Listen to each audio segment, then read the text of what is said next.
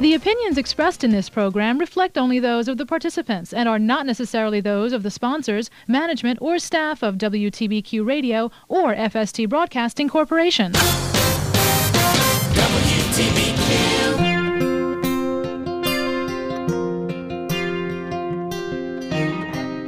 So, good morning, Orange County, Northern New Jersey, Sullivan County, Pike County in Pennsylvania, and we are streamed everywhere. I am here today on the Doctor's In, Middletown Medical, with Ilya Spoler. And believe it or not, did I pronounce that right? Actually, you did. You did pretty well. Elia, yeah. Ilya. I never get anybody's name right. I'm sure everybody's laughing because that's my moniker. never. I always say that's why I call Frank Honey because I can't remember his name. So, Ilya, right? Yeah. Okay. Ilya is a physical therapist with Middletown Medical, and we're going to be discussing a number of issues. And one of the things we were kind of touching on when we first sat down was how dizziness is misdiagnosed, especially in older people. Yes, very much so. Very much so. Um, there can be a lot of contributions to dizziness. Um, there can be actually some uh, conditions that need to be addressed, and then a lot of it could be just balance deficits too. So, um, blood pressure, um, sugar levels, there can be a lot of uh, contributing factors to dizziness, and it kind of needs to be addressed more in the elderly population because they're so frequent for falls. Yes, and the other thing is there is a maneuver, I forgot the name of it. Um, the Dix Hallpike maneuver, yeah. No, there's another one. There's one where your crystals get upset in the ear. Yep, that's actually it. And Oh, it's they had um, another name for it. it's there's also there's a couple different names Oh. for it. There there's quite a few out there, but um that's commonly treated for BPPV patients. What is that? Um and that is give me one second. Well, I'm going to tell you about this older lady uh, who I knew, and they were giving her medication for dizziness. And it wasn't that. It was that the crystals in her ear were out of place from a little kind of fall that she had taken. And surprisingly, the people didn't actually, uh, you know, the, the doctors didn't recognize it, but the physical therapist was the one that said, "Have they tried this maneuver?" I forgot the Yep, the name they used, but the and they did it, and she was fine after that. But she would come in periodically to have do her neck exercises, and it changed everything for her and got her off the medication. Yes, it's it's very common. Um, the full term for it is benign proximal position vertigo, and it's actually um, when people get it, they just it just comes on and they don't know what happened, and commonly they're mistreated for dizziness.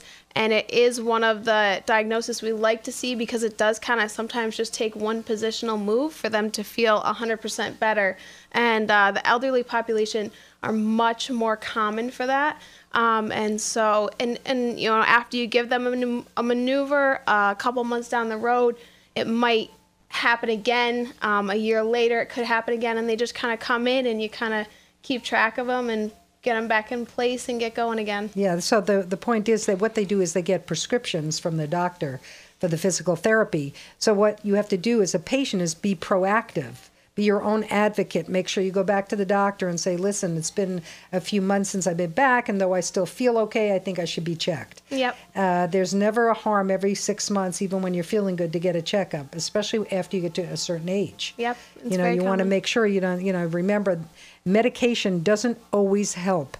I just am starting a campaign on the morning show now that uh, we're going to start campaigning against these prescription ads on television. You know, when they start off with death, I'm thinking, no, not so much. I'm not taking that one. So, Yes. I mean, really, it's. I think it's just overkill out there, and it's really important that people do become their own advocate. It's it's very true. It's very true. Um, we always say to people, you know, if you need physical therapy, tell your doctor. You think you need physical therapy. They're gonna tell you whether they think you do or you don't. But at least you're putting it out there, and at least you're being your own advocate for sure. Yeah, absolutely. So that's one of the most misdiagnosed areas for people over a certain age. You know, where they immediately they did it with Frank's mother.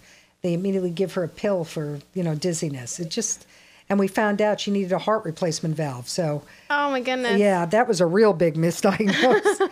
so Yeah. you know, you've really got to stay on top of these things. What are some of the other um, disorders that you treat for?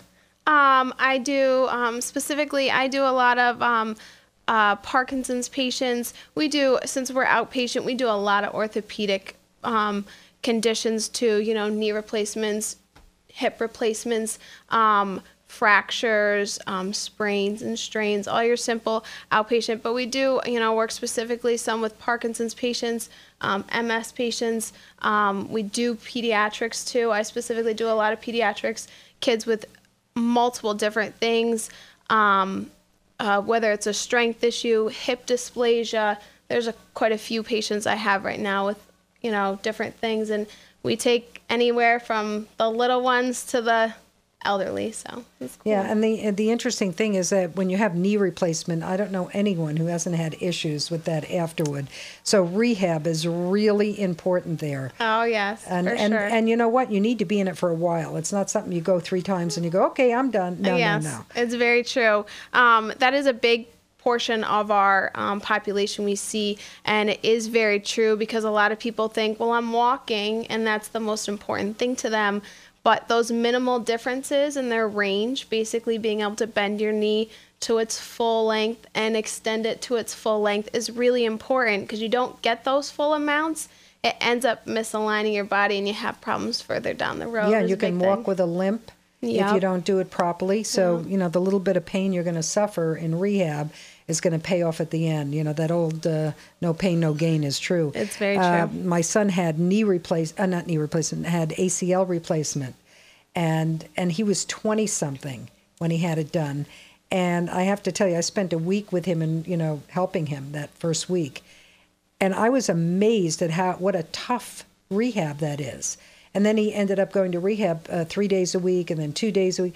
But it was almost a year before he was, you know, back to full. He's fine. I mean, you know, Yeah. it's been fine. But and he was 24 or 25 at the time, so I can't imagine someone having to do that later on in life. Yeah, it you know, and a lot of people expect, they hope after a big injury like that or even surgery that, you know, 3 months down the road they're going to be back to their normal. Now, don't get me wrong, they might be back to doing their main things, their big tasks, walking, doing things at home, but the things that really are large in your life, um, exercising, uh, if you play sports, if you do, you know, community activities, those really, you know, you don't fully recover for those activities for a good six months to a year, and it takes time, and that's that's the part that stinks. But in the end, you're really happy you did it and you stuck with it. Yeah, and the pain is all gone from whatever injury you sustained. Exactly. Or whatever replacement you had to get. Very true. You know, I know a friend uh, that I know had a hip replacement,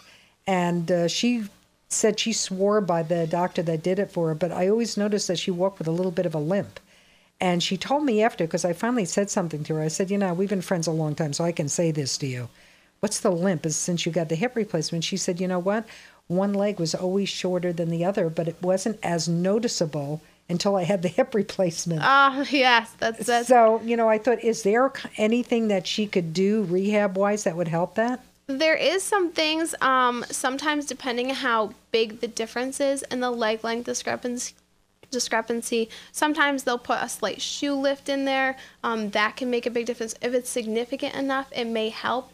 Um, some patients that have actually lived with it for a really long time, we actually don't do as much with it because their body's kind of already aligned to it, unless they're Oh, having they, a so lot they of compensate for it. yeah, and unless they're having a lot of pain and all of a sudden, or in this case, a hip replacement, it's kind of more new and it's accentuated a little bit. We may do some different things to try to improve it for sure. Yeah, that's interesting because I know there's been there's so much of this now, and it appears that it's such a kind of an everyday thing. Doctors say, "Oh, I can do it in my sleep." It's becoming the norm to have for people to have hip replacement and knee replacement, which I guess is good in a way because, like parts on your car, things are going to wear out. It's very so you want to know that you can get something new and still feel good with it. It's very Just think of it as new tires on the car. yeah, we'll have patients come in that, you know, kind of explain, I had this knee done, I had this knee done, I had this hip done. It's very common now that people have more than one joint replacement. And it's interesting when they come in actually because, you know, maybe on the second joint replacement, they're like, this one was so much worse pain than the last one. And we're kind of like, you know, that's a process. Sometimes you forget how painful that first one. The big thing to remember with joint replacements is it's a lot of pain in the beginning and kind of it's you know, the bad side of it is doctor always says, you know, you're going to feel better. And it's true, you're going to feel a lot better bef- from before the surgery, but it takes a few months to get that pain down. So for the first few months after surgery, it is very painful and you kind of have to push through that and that's the hard thing about it.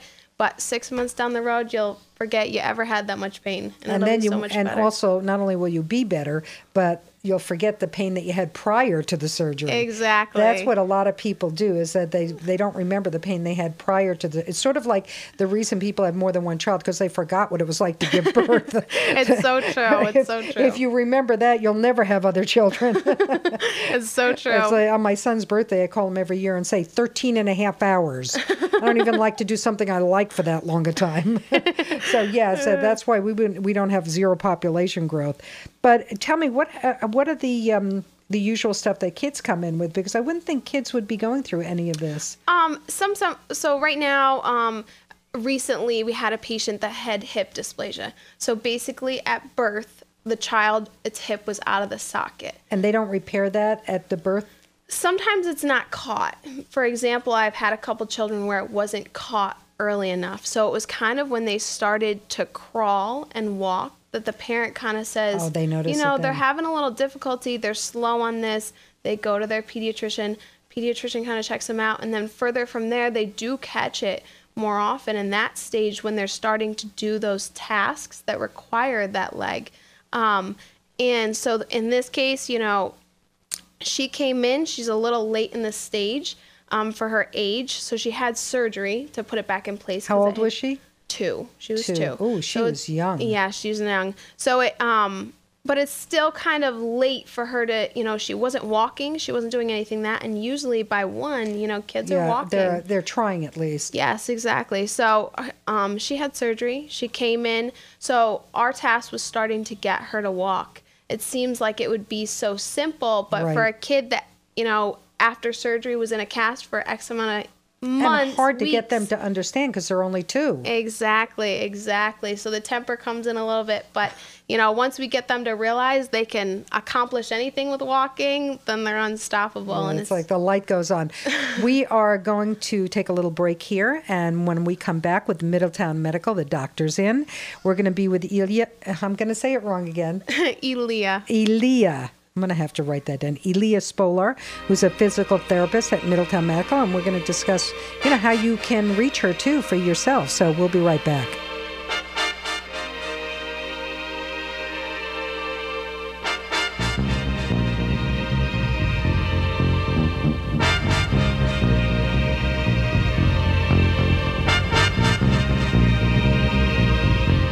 When you're in need of the finest healthcare services in the Hudson Valley, head on over to Middletown Medical in the Chester ShopRite Plaza. Our state of the art Chester Center includes walk in urgent care, primary and family care physicians, specialty medicine physicians, and Pediatric Express. Open seven days a week and conveniently located, Middletown Medical's Chester Center is your answer to quality healthcare. For more information, visit middletownmedical.com or call 845 469 2692. Hi, this is Sarah O'Connell. And this is Jonah Treebwasser. and we're the hosts of Radio Rotary heard every Saturday morning at 11:30. Each week we chat with your neighbors about great things happening in your community and around the world. Radio Rotary. Right here on WTBQ, radio worth listening to.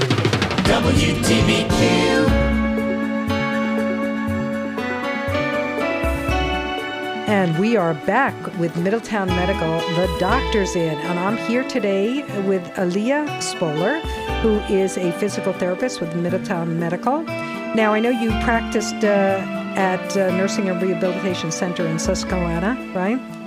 It's an inpatient rehab and skilled nursing facility in Johnson City, which is near Binghamton. Yes. In case people don't know where that is. And how long are you there? Um, I did um, my last clinical in school there, and then I continued working there out of it. So I was over there over about a year and a half over there. And you treated in, uh, not only orthopedic but neurological disorders. Well, we talked about Parkinson, multiple sclerosis, congestive heart failure, which I find interesting. Now, how would you treat somebody with congestive heart failure? So with any condition, um, heart conditions or um, pulmonary conditions, a lot of it is more of endurance and strengthening. Oh, sort of like a stress test type thing? Similar to that, yeah, similar to that. You're working more on getting them back to doing the activity level they used to do. Part of it is, you know, strengthening the overall body because after you've been through, you know, a heart attack or heart failure or anything like that, um, a stroke, anything like that, it takes a huge toll on your body. The longer you've been in the hospital, the weaker you get. And so when you kind of go to a skilled nursing or rehab center, the goal is to get your overall strength up. Endurance is a huge part in those, um, getting them back people think, you know, I can do 10 minutes of an activity, but when you go home, you do a lot longer than 10 minutes of an activity.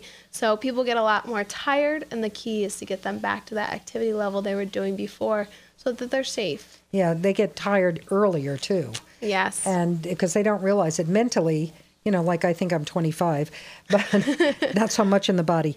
And and so you know, you you mentally want to do th- something because even Frank's mother is going to be 95, God bless her, and uh, you know she's upset when she can't do something. It frustrates her. And I always say to her, you know, I, would like to go dancing all night too, but it ain't gonna happen. and so, you know, you got to. The hard part is mentally accepting the fact that you can't always do the things you used to do. Exactly. And that's part, I think, of the struggle of physical therapists too. Yeah. Is that they convince the people like, look, you've been through something, you want to get better, you're not going to be what you were 10 years ago. Exactly. And part of it's also teaching them they still can complete these tasks. We don't want to, you know, necessarily slow you down or stop you from doing the things you were doing before this happened. It's really about teaching you when to take breaks. And as you get stronger and as your endurance increases, take less of breaks, take less length of time of breaks, and really get yourself back to the level you were, what that was prior, but definitely not 25 years before. Yeah, that ain't gonna happen. but you know, it's it's interesting that people can, with congestive heart failure, come back to some kind of normalcy, and probably can do a lot of things they did. Maybe not for the length of time they did it before, or maybe at the exertion they did it before, but they can still do it. It's like, you know, you're gonna walk. You may not run you know, 10 miles a day, but maybe can walk two or three miles a day. Yeah, exactly. With any condition, people's first question usually are, what am I going to be able to do after physical therapy? And then the next question is, when am I going to be able to do that? And I always tell patients, every patient's different, every case is different. Even if you had congestive heart failure and the guy next to you had congestive heart failure, you're going to recover at different rates. You want to put as much as you can into it and you'll recover faster. But our object as physical therapists is always to get you to your maximum level and as close as to you were before or a little higher than that is our goal. And they have to keep up. You can't just spend a week or two and do it like at an aggressive pace and then 2 weeks later you'll lay on the couch for the entire night and then get up and think you're going to do that again. It's uh, like anything else, right? It's very very true. That's one of our biggest um, education points we make is you know when people leave us we say you got to continue doing these. It's kind of a pain to you because you think you can just go back to what you were doing before but if you don't keep that strengthening and that endurance level up you're not going to do as much as you did those first two weeks of physical therapy. You got to kind of keep them up to keep yourself strong in order to do those tasks. Well you talk to any athlete the reason that they are at the top of their game is because they do it every single day you can't, you know, it's like, you know, obviously if you didn't play the piano before, you're not going to play it now. But I mean, it's the same type of methodology is that if you practice every day, no matter what that is, you're going to get better at it. It's it's so true. Um, I've had quite a few 90 year old patients um, in my field that lived alone, were independent, did everything on their own. And when they kind of started explaining their story, they say, I do these exercises every day, or I go to this community center twice a week and I do this exercise program. And what kind of clicks to me is that these people are so functional, even in their 90s, is because they're exercising either at a daily or a weekly basis and it really keeps them active and that's really the benefit. Yeah if you don't move it you lose it you yep so i actually did a number of interviews over the for, for our christmas programming which we do is very special. We do a called a hometown christmas. People record their favorite christmas memory and at the end they'll say what their favorite christmas song is and it gets edited into ours and it's just the most wonderful, heartwarming stories. Some of them will make you laugh, some will make you cry. But I went this year with the the blessing of Jonah Mandelbaum, who built the community here for the over 55. Okay. And I interviewed about 90 people. And what was interesting to me was this one 93 year old woman who lived in an apartment. When you walked in, you walked upstairs, and I was like, I, I couldn't even believe it. I mean, I took a picture of her because it's astounding, but she moves around all the time. Yep. And mentally, physically, she's also a very happy spirit. You know, you see that all about her. And that is part of it, that positive attitude. And, you know, that old saying about what you put out in the universe is what you get back. It's 100% true in our mind. You know, the more you put into recovering and physical therapy and just exercise in general, the happier you are. And if you're happy going into, you know, your exercise program, you're going to ha- be happy coming out. Um, and as as research has shown, exercise, you know, increases those endorphins, makes us happier in general. So it definitely adds to it. You know, um, I'm just thinking about as you're talking about it, we're talking about this. Uh, Frank's mother was in a rehab center, Elant, and they did exercises with her every day, which she hated, by the way. But she uses a walker. And so, you know, my feeling with her, she's not doing anything now, you know, other than she says she makes her bed, but it probably takes her half the day to do it. So we have an aide in there now helping her with everything, and she's not happy because she goes, Well, that's my exercise. And I said to her, But I think you really should be working with a physical therapist to determine what sh- you should be doing because you're going to be 95 this year. And Yeah. she has all her faculties. Yeah. Which is pretty amazing. But she's also very stubborn. So, you know, how do you get somebody that age to understand that if you don't do a specific exercise a specific way, it's not going to help your body? She thinks making her bed is, you know, the total exercise she needs to get for the day. So kind of um we like to have home therapists go in, kind of assess what they can do and what they shouldn't do. Um, but as physical therapists, we're always trying to make exercise functional, um, especially with the elderly population. Um, so making a bed can be an exercise thing, but it usually generally isn't just the one thing you do that day. So we like to increase to, you know, standing at your dishes, doing your dishes for a period of time, um, maybe doing kind of laps throughout the house for exercise, but also just putting in daily exercises you do, whether it's kicking your legs out or lifting up your knees. Simple tasks like that in the elderly population goes a long way, and simple things you can do in your house that you don't need to leave for, Right. which is really important for that population. Yeah, and I, you know, the other thing I see with her is that she really doesn't, you know, get around much because of the walker. And I had to convince her to, to use that about three years ago. Because, uh, you know, I mean, I had to threaten her, I think, at a certain point. you know, they have, she's so vain that, you know, the walker was like out of the question. Now she can't walk without it. But, uh, you know, she's very stubborn about things. And I don't know how. And obviously her son's not going to tell her what to do. Yeah. You know, so it's hard for me to like say, listen, sh- you know, my mother, I would say, you know, hey, lady. But, you know, it's his mother, and I have to be very careful how I explain it to her. So I'm thinking maybe a physical therapist coming in who's, you know, objective and not related to her, Yes. You know, would, would work for her because she really does. I think her arms, because if she falls down, she's not getting up. Yep, and that's that's one of our biggest concerns as PT, especially in the elderly population. Um, falls are very common, and we kind of want to get a person before they've had frequent falls. Um, that's one of our biggest things is we get a lot of patients after a fall, after yeah. they break a hip, after they break their wrist, but after you had the first fall or two, you should have saw a physical therapist to increase that strength, work on that balance so you didn't get to that injury. And that's what we really advocate. I really advocate, you know, as, you know, clinicians, we should be screening for this. If a patient said, I fell the other day, your next question should be, have you had more than one fall in a month? Have you had more than one fall in six months. You know, it's important to ask these questions because you're going to be preventing injury instead of recovering and, you know, From an injury. Exactly. Yeah. So, um, but it's common. So, getting a physical therapist in there, kind of assessing her safety, assessing how well she's doing, and yeah, maybe pushing her to her limits so that she can learn that she can do things and she can exercise, and it'll keep her a lot healthier for a lot Yeah, because she's not really a social person, and maybe it's because you know uh, uh, her age or whatever, and the fact that she has a walker. But uh, you know she's got a long hallway, so I would think even going out in the hallway with her aide and just walking down the hallway and walking back would be better than just sitting on the couch all day. Absolutely, So- absolutely. Another big thing is um, people sometimes don't want to go out in the community because they have a walker. Yeah, she's Um, not very social anyway. We've, you know, it's funny when she's around people, she'll be social, but trying to get her to people is like that's a big no-no.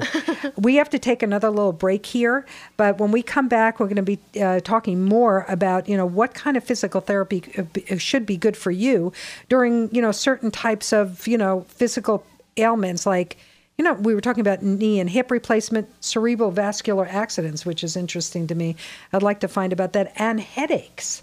Now, there's something interesting I never thought of. So when we come back, we'll be talking more with Aaliyah Spoler. Did I get that right? Yep, Oh my perfect. God. All right, I'm getting there. We'll be right back.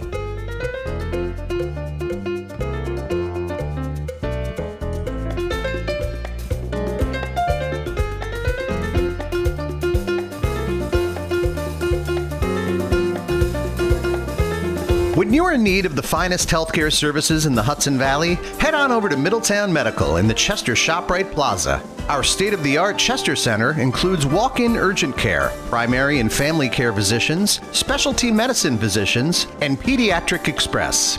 Open seven days a week and conveniently located, Middletown Medical's Chester Center is your answer to quality healthcare. For more information, visit middletownmedical.com or call 845 469 2692.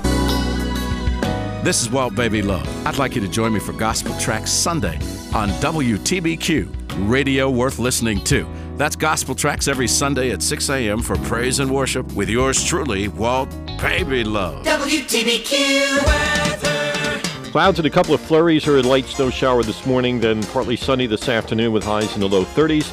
Tonight, clouding over with a low heading down to 20 and 25. Tomorrow, partly sunny with a high in the lower 40s. Clouding up tomorrow night, there'll be some rain or mixed rain and snow overnight, dropping off to around 32. And on Saturday, rain and snow in the morning, then cloudy in the afternoon. It'll be breezy with a high right around 40. From the WTBQ Weather Center, I'm meteorologist Tony Salima. WTBQ. Hi, this is Taylor, and I'm back with Aaliyah Spoler, who's a physical therapist with Middletown Medical. Now, before we continue in this, I have a lot of questions. Where exactly are you located? Are you somewhere a couple of days a week and somewhere else a couple of days a week? How does that No, work? No, we're actually located on Dolsontown Road, right at the Middletown Medical Physical Therapy Building. Oh. Um, George Giovanone used to own it. Um, he's the physical therapist. He's still a physical therapist there. Um, there's a lot of patients out there that have been his patients for a very long time, and they know we're still there. But he's still there. Um, we're there Monday through Friday, open, you know, eight to six some days. And so- what's a phone number that they can reach you at? Uh, well, you know what? Why don't we have them just go to middletownmedical.com and they can put your name in there. Absolutely. And they'll be able to find out information about you and how to reach you and all the other goodies. But I want to, when we, we were just before we left for the break, we were talking about some of the interesting things you wouldn't think that physical therapy would help.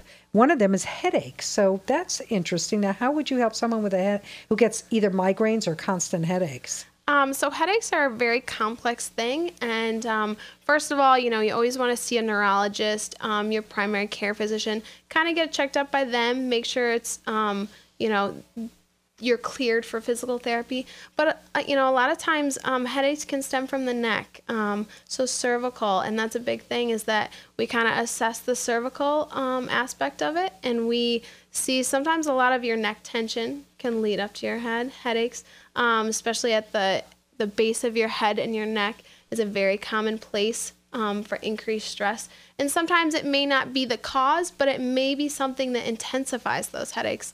Um, another big thing is your sleeping pattern. A lot of people that have neck pain and headaches sleep on their stomach. It's actually a Yeah, I really heard that's bad a no-no. Yeah, it is a no-no. What is the best way to sleep at night? um on your side is the most common and best way to sleep. You know, kind of Not on your back, not on your stomach. no. Yeah, so it's stomach is one of your worst ones. Back is probably your second choice, but on your side is much better. Does it matter which side? If you're left, if left-handed or right-handed? No, it doesn't really matter. You kind Okay. of want your knees supported, um, whether it's a pillow between your knees or, Or a a pillow be- underneath your one. Yep. So it kind of elongates the spine, relieves it. Um, a good position for your overall body.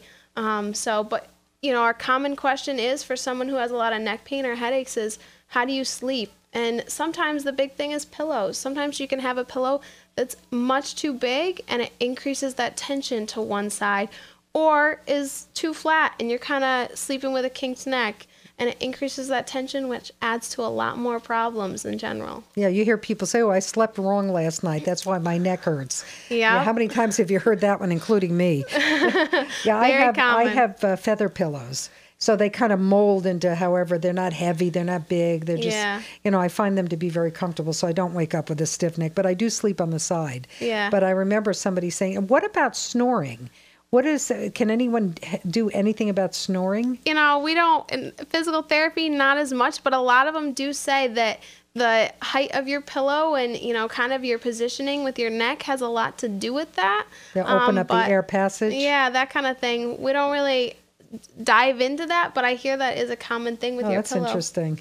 Yeah. Very interesting. Now, um, cerebral vascular accidents. What would that so be? CVAs um, Okay. is considered, um, and basically that's the um, blockage of blood vessels. Um, so that kind of we go back to physical therapy and the aspect of endurance and strengthening after that. Commonly, after someone's had that, they have you know you another word commonly people hear CVA is stroke. It's another word Oh. for it. So that's what you want to look for. Um, but that's a common thing that people get now. And um, their big question is uh, um, if i'm strong enough to walk i really don't need pt after that but it's it's not true um, you got a lot of stuff to do after that strengthening getting back to that level you were at before is a big thing with that Now, how far have we come medically with uh, people who had strokes? Because normally, when you hear someone's had a stroke, you think, well, that's it for them. Either they're not going to speak properly again, or they're never going to walk properly again. Uh, have there strides been made with this?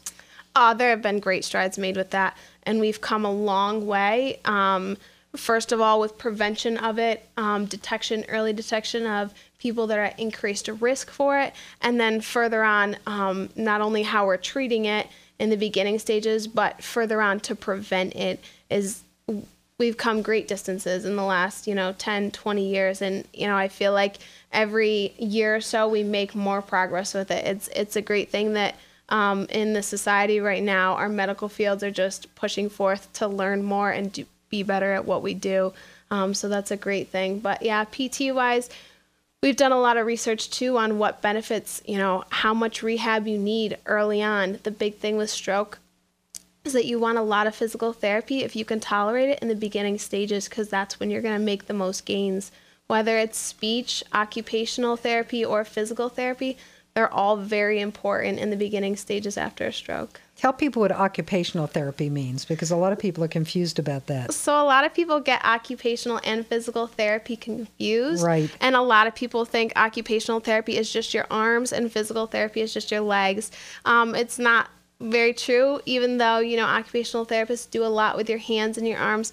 Occupational therapy really focuses in the word in itself on your occupation.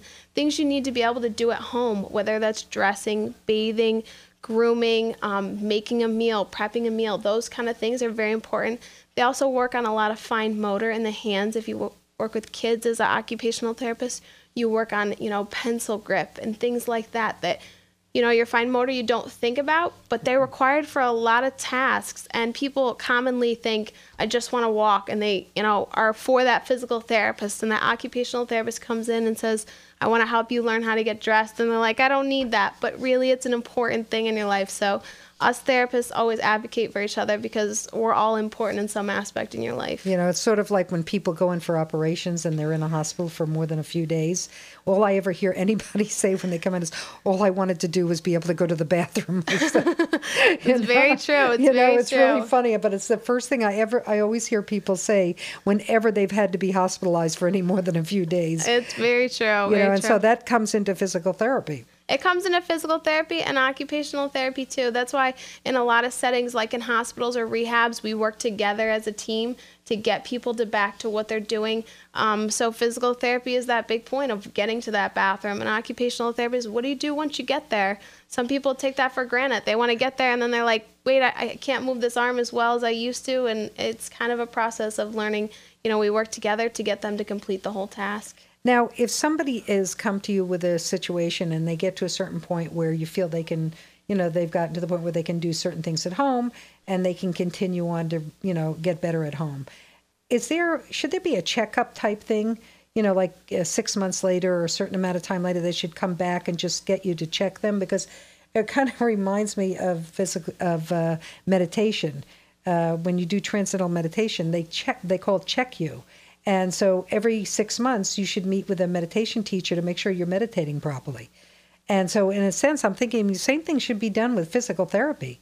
Make sure that you're because people forget and they take it for granted, and they maybe do something wrong that may not be good for them. Yeah. So, as you know, and when you come into physical therapy, you always get that first script from your doctor. And usually, right before or as we end physical therapy, they kind of get checked up on their doctor too. So the doctor sees how far they came, where they're at, what their level is at. We always educate our patient. You know, if you see a decline, if you see something else that's very tricky for you to do, um, come back in, let us know. We'll kind of talk through it and see if you can benefit from continuing physical therapy or starting it back up. But usually they have a checkup with their doctor either three months, six months, depending on their condition down the road. And that's when the doctor kind of, you know, the patient can say, hey, I'm having a lot of difficulty again. I think I need physical therapy. I'm not really sure. And that can kind of be addressed, and they'll see how much progress or regression they've done since they last saw them and kind of give them that script to start again. But don't you also give those kind of pictures of how to do this right with your arm or your Yep, leg? yeah. And and people sometimes they get home and they're so used to doing it they throw the paper out. And so, you know, my feeling is no, just put it in a file somewhere because you never know if you're going to need it again. It's funny you say that. We had a patient the other day come in. Um, they wanted to be seen again. They actually had the paper, the home exercise program, we call it, from 20 years ago that oh George Oh had given gosh. them. Yes, he had given them. And she goes, You know what? I never had back problems ever since I had this. Did it for quite a few months and then kind of felt good. She goes, I've never had back problems since. And I really think that exercise program is what got me there. And it's 20 years old. And I kept it just You in case what? I had back problems again. Yeah, if it ain't broke, don't fix it. That's very true. That's really interesting. Yeah, because I know that I have I have a fractured patella. Okay. and it's been injured a few times. It started when I was a teenager and I was playing field hockey, and I got yeah. slammed with the field hockey stick, which started it. And then I was had a little bit of a car accident, and I it is my weak point, but I refuse to have knee replacement. So I've learned how to strengthen the muscles around the patellar, and I take this supplement called MSM. Okay. It's a uh, pure form of this long word, and it's a natural anti-inflammatory, and it really does work. I have to, but you, ha- it's not like keep telling people when I recommend it to them, it's not medicine. Yes. It takes a few months to get in your Yeah, system, and I give them a regimen. But if I stop taking it for a couple of days, I feel the difference. It's Yeah. pretty, it's amazing. So there is stuff on the market you can get supplements that work for some people. Yeah, you got to give it a shot. people. We're going to take a, our last break here. Uh, it's very interesting, very informative with uh, the physical therapist from Middletown Medical, and the show is The Doctor's In. It's Elias Spoler, right? Correct. All right, I'm getting there. And we'll be right back. And you can also remember, just a quick reminder, if you have any questions and you didn't, you're driving and you can't write down middletownmedical.com to look it up, give me a call here at the station or email me and I'll be happy to give you the information. We'll be right back.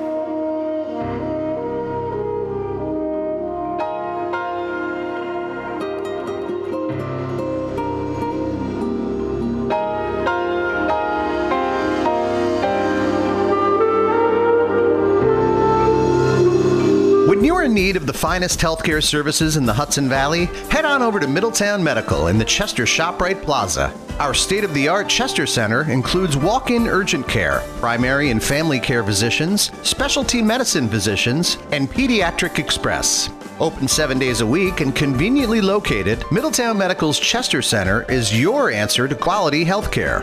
For more information, visit middletownmedical.com or call 845 469 2692. Ron and Annie and the Car Doctor right here on WTBQ Radio worth listening to. Sunday mornings, 8 a.m., 855 560 9900 is the Car Doctor hotline. Give me a call. Let's solve that problem together. WTBQ.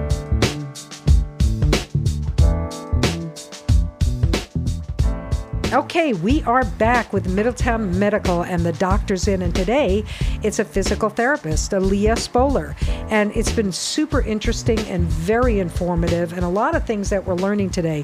And if you want more information, you can go to middletownmedical.com or the, what's the phone number for uh, for your office? It's 845 344 1899. Okay, you hear that? 1899, don't forget it. Uh, if not, go to middletownmedical.com. Or give me a call or send me an email. I'll be happy uh, to pass on the info. If you have questions, we'll be happy to have uh, Aaliyah answer them. So, the the interesting thing is the other thing about pediatrics and ankle and foot uh, ortho. How do you say it? Ortho something. Ortho. Orthotics, or- Orthotics. yeah. yeah, that's a weird word to say. Yeah. Um, but anyway, I know when my son was, I guess, about a year old, his feet started to turn in, Yeah. and they put something on his legs to kind of keep his Orthotics, his. yeah. Is that Yeah, orthotics? Okay. And it didn't stay on long, and he's fine now. He's a little tiny bit pigeon toe, but not terrible. Uh, But the, it did correct it. So does that happen a lot with the young children, or do adults have that too? Yeah, so orthotics can be used for um, pediatrics to elderly. Um, whether you are exactly right, it's a kid that kind of has a deformation when they're walking and you put orthotics on it and it can correct it. Sometimes it's a strength thing and you got to work on that too. It's a mixture of things. Um, but commonly you do get patients like that and you kind of have to work with them. Um, in other terms, you can have orthotics um, as for an example, an AFO, someone after a stroke, left-sided weakness, What does AFO stand for? um, ankle foot orthoses. Okay. So basically locking out the ankle, the foot. Um, so there's common terms like that. But um, someone after a stroke may not be able to pick up their foot, their toe specifically. So when they walk, you commonly hear this slapping thing because they really can't pick up that foot. Oh, right. Well, you hear like a shuffle. yeah, so you'll um, put that AFO on if they really don't have the strength there, or in the beginning they don't have the strength and you're working on the strength to increase the safety of their walk. It kind of blocks it out, or there's you know all different kinds of AFOs. Sometimes they're assisted ones where it kind of helps lift up that foot. But really, the idea is to help in that walking process. Most orthotics, that's that's the overall purpose. Yeah, that's interesting to do. Yeah, and then do you work with uh, people, elderly people who have walkers to help them to walk better with the walker? Have you done any rehab on that? Absolutely, absolutely. Especially in um, my last position at a nursing and rehab, but I even do that now with a lot of patients, walkers, canes, crutches. We kind of do it all. And a big part of our job is teaching someone, you know, after an incident where they're using a walker, but they weren't using one before, is getting them from that walker to that cane to walking without anything. And that's a really important. I really I'm an advocate of that because they weren't walking with a walker before, and it doesn't necessarily mean they need to be walking with now. And a lot of people that keeps them from going out and doing their daily things that they really enjoy because that walker kind of they feel shameful with it. I know. So my goal is to get them back to where they were and you know make them work and if they're safe then that's awesome and they really appreciate that. Yeah, safety is number one. And look, even people with injuries, not so much the elderly who have to walk with crutches or a cane, it's really uncomfortable. I know I had to do it for a little while. And I don't care how good you make those crutches, they kill you. Yes. Under your arms, your elbows, everything hurts. Yeah, it's common that uh, a lot of people just get crutches and no one ever really teaches them or positions Nobody them taught me. I- Exactly. I've seen a couple in the community actually, and they were so bad that I had to stop the person and say, "Have you ever been sized for these? Do you? Can I adjust these for you and kind of see the? It's just personally, if it's bothering you, I'd like to help you out because it really doesn't look good." and they laugh at me and they're like, "Actually, it really does hurt." And so yeah, it's it's a common thing that they're just missized and they're kind of lo- they don't ever learn the idea of crutches and how you're supposed to use them. So I know they give you crutches like you should know this. Okay, Yes. I know what a crutch is. I just don't know how to walk with one. and it's right, it should be adjusted to your height properly. Yes. And a lot of times when you are first using them, you go, "Oh yeah, it's fine." And then about a couple of days later when you're using them, you go, "Wait, this is not fine." No. And you need to go back and get it readjusted, right? Yes, it's very common. Um, a lot of times, either they're too short and you're really leaning into them. Exactly. The idea is not Like to to fall forward. Yeah, or they're really high and they're really in your armpit and it Oh, causes that a lot of pain. Yeah, and the other big thing is stairs. You know, Oh, yeah, didn't some people can walk with crutches, but they can't go upstairs with crutches. And a lot of people have stairs in their house. Sure. What do they end up sleeping downstairs? yes, yes. So that's another big thing about PT is teaching you how to do all those terrains, going up a curb, things like that, that most people just think are easy that you're Yeah, you to take learn. for granted. Exactly, exactly. Yeah. Or also the other thing is you forget sometimes that you're on crutches or you're using a cane or a walker and you think you're going to walk like you normally do. And that's when accidents can happen too. Exactly, very common. Very Yeah. common that injuries happen that way. Is we're kind of misusing. Uh, a lot of people, if they have specifically with a cane, if you have your injury on your right side, you use the cane on your left, and people will commonly put that cane on their right side and use it, you know, Oh, improperly. yeah. Yeah. So we always kind of that's a big teaching process actually, because canes are commonly misused. Now, do you, um, if somebody sustains, um, you know, let's just say they sustain a knee injury, uh, but nothing was replaced. Now, the knee is, for me, you know, I, it's my bone of contention, it's my weak spot. But I, as I said, I try to strengthen the muscle around the knee. So I can't do exercises like regular people. Like I want to work out, but I haven't been able to do certain things I used to do. One thing I do find I can do is Zumba, believe it or not Yeah. because you're not really bouncing on the floor. You're moving side to side most of the time. Yeah. Or I have a little like 36 inch diameter trampoline in the house um, that you know I don't have to bounce heavy on, but that doesn't put strain on my knee. Yeah. So you know, for people who have knee injuries, you know, what other things can you do? Because I can't do running. There's no way. Oh, I can't go on the treadmill actually because it creates back problems for Yeah. me. And it's very hard on my knee too. So Yeah. there's only certain things I can do. Is swimming a good exercise? I, you know, s- speaking of swimming, I commonly advocate for that because one, you're not putting a lot of pressure on the joints, but you can get a very intense workout with swimming and you're moving all your joints, you're moving all your muscles, you're making them work. And if you have good either instructors in a pool or a class or a teacher that can kind of teach you some things to do, um, there's also aquatic physical therapies Right. out there. Um, they're excellent source of exercise and you're really not putting strain on the body and I highly recommend it to a lot of my patients to try because it really does make that difference. Another common things I tell with knee injury, you know, instead of that treadmill, try an elliptical. oh, that's a good idea. You're not having that downward pressure, you know, of, of a running It's or sort walking. of like an oval Your motion. feet are already in place, but you're already doing the same motion as running um, or walking in high intensity. So you can commonly find exercises that kind of help you, and you kind of have to learn which ones those are and which ones they aren't. And every person's different, and Different. that's the big key. yeah, we have uh, wonderfully. We have the YMCA uh, Yes. in our area. One in Middletown, one in Monroe. And they're thinking of other places. And Ira Bozdensky, who's the CEO, just an incredible guy who has created this environment that is amazing for both adults and children. They have to Yeah. after school programs, Oh, and there's awesome. every kind of thing you could want to do there. Mm-hmm. You know, from social to physical to swimming. You know, there's everything. And I highly recommend it because you can take your kids there and they could be in a program, and then you can be in your own program. Yeah. And it's just wonderful. It's a great way for families to connect, even though they may not be in the same room. I'm I always really enjoy exercise classes. One, because as a physical therapist, I'm always telling people how to exercise. When I go to exercise, I don't generally want to think about what I have to do. Actually, Yeah, ex- so nobody in does. classes, um, it really I really enjoy it. A lot of people also really enjoy it because it's more social. It is more social. You're not sitting in front of a TV watching a CD. Yeah, exactly. So, but the object is to kind of find that class that fits you, that Right. gets you moving, but doesn't limit you or increase pain or increase dis- discomfort or cause injury. And they um, have many levels of classes from Yeah. spinning, which I could never do. a friend of mine's wife does it, and she loves it. And then they have the Monroe facility where Ross Maselli is in, and they're just loaded with every kind of program you could think of in classes. That, and I'm sure they have Zumba there too. And it is, I mean, I have a Zumba CD, and I was doing it for a while. And then you're right. If you're if there's not somebody standing next to you doing the same thing to get you moving, you stop sooner. Like oh, the phone rang, you know, Yeah. all that stuff. So you really should be in a class. We have about a minute left, so I wanted to kind of leave that minute for you to kind of let the audience uh, reiterate some maybe some of the stuff we spoke uh, about and tell them again, you know, how they can reach you. Okay, so um, basically, our biggest thing is that you know we want people to get up and moving, and if you have a difficulty, mention it to your doctor. If you're thinking about physical therapy, let them know. Hey, I'm thinking about physical therapy. Whether I'm having falls, I'm having dizziness, I'm having a lot of pain in my shoulder.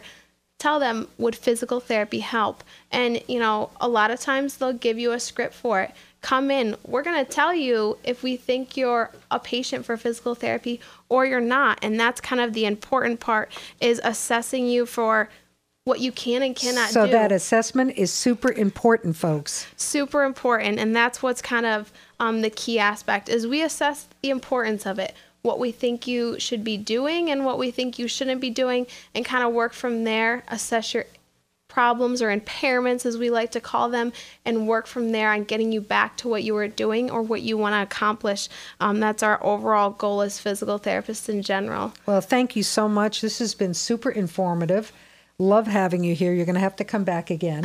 Thank and, you. uh, you can reach uh, Aaliyah Spoler, physical therapist at the Middletown office at middletownmedical.com, or give us a call or email us here, and we'll give you the information, any questions you may have.